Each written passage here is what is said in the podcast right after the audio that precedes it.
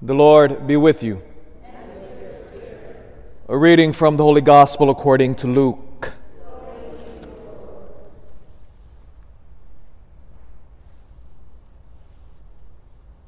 Jesus told his disciples a parable.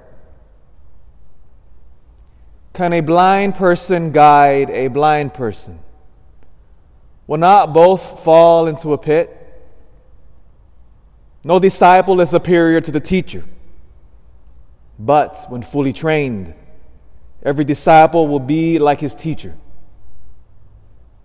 Why do you notice the splinter in your brother's eye, but do not perceive the wooden beam in your own?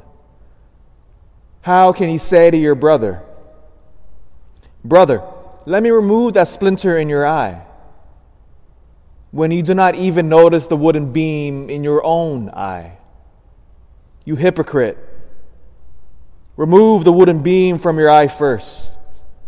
Then you will see clearly to remove the splinter in your brother's eye.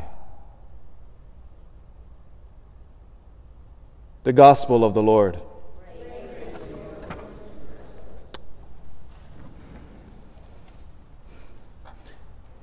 We have another glorious weekend in our parish. It's going to be a busy weekend, not just with our 8 masses, but on top of that, we have quinceañera, another wedding, and also we have the catechists that will be having their retreat starting tomorrow. And also that, we have the wedding couples, those who are about to prepare for marriage in the next couple months and next summer. So we have all the couples are gathering today and tomorrow, and they'll have their marriage prep classes. And I'll be giving the couples an opening address. We have a lot of couples coming, because again, remember, St. Mary's is a beautiful wedding factory in town here. People come from all over to get married here. And as I was thinking about how can I address the young couples as they approach, of course, their beautiful wedding day. So what am I going to do? So this is my plan. So as we all gather in the hall, of course, I'll say, all right, get up, let's go into the church. So we're going to begin here, because, of course, when they have their wedding day, they're going to be right here. So I'm going to point out, we're going to end up here. And so let's begin here. And then I'm going to have them all kind of sit down there. And then I'm going to read them Ephesians chapter 5. St. Paul's beautiful treatise on married love. Chapter 5, verse 24 begins first addressing the wives or the women. Paul says, wives, be obedient to your husbands, as Christ is obedient. Should you also be obedient to your husbands? And then immediately the men get a little excited because, like, yes, be obedient to me, right? But then the next verse, 25, husbands, love your wives like Christ loved his church. And then at that moment, I'll point to the cross. Look, men, I'll tell them very dramatic, just like that. Look, brothers, how you're called to love. That is why we have crosses in our churches, to show the intensity and the fire of which we're called to love. Oh, then I guarantee you, as men, when you speak like that to men, a fire begins to burn in our hearts. We are designed to sacrifice. That is the call of Adam. If you go back to Genesis, you read the language of Genesis when God creates Adam.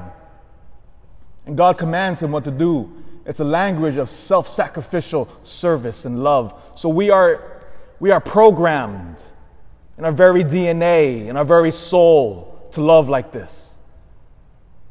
But we needed to be reminded.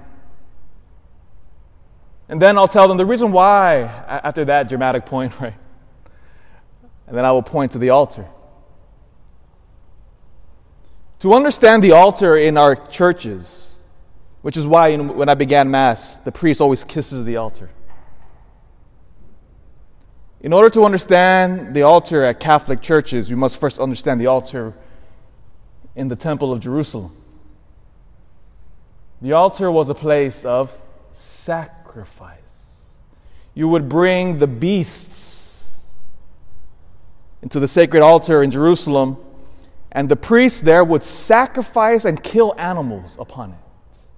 And blood would flow. Could you imagine the stench of the sacred temple in Jerusalem?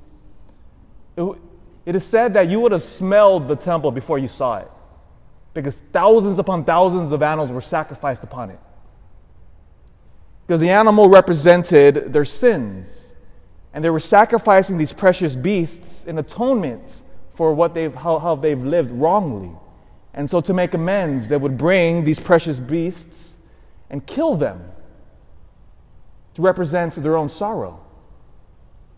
That is why Christ, when he offers himself upon the altar on Calvary, he takes all of that in the background. He says, "I am now the beast of burden, and I will show you what love is." And then he sacrifices himself.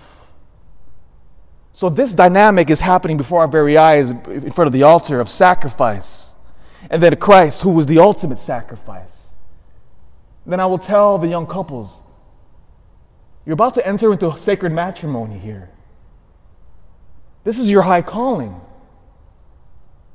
Sacrifice yourself out of love for one another. Right here. And then we'll go back to the hall and have cake. Right? So, no, maybe not cake. Might be beyond the budget. Right?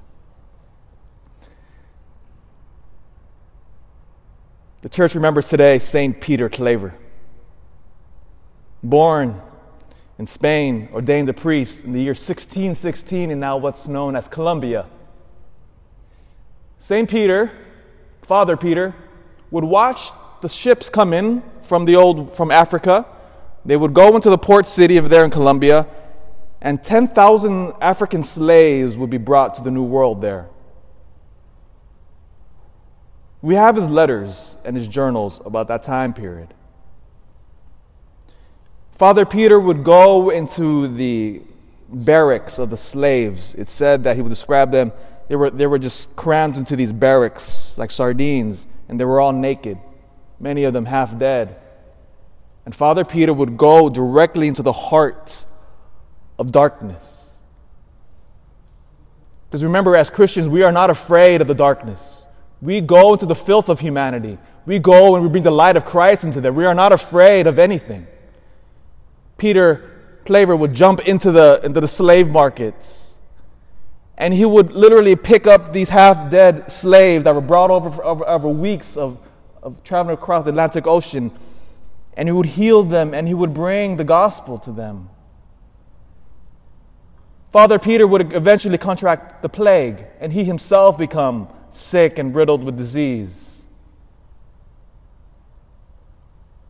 The sacrifice of love will always cost.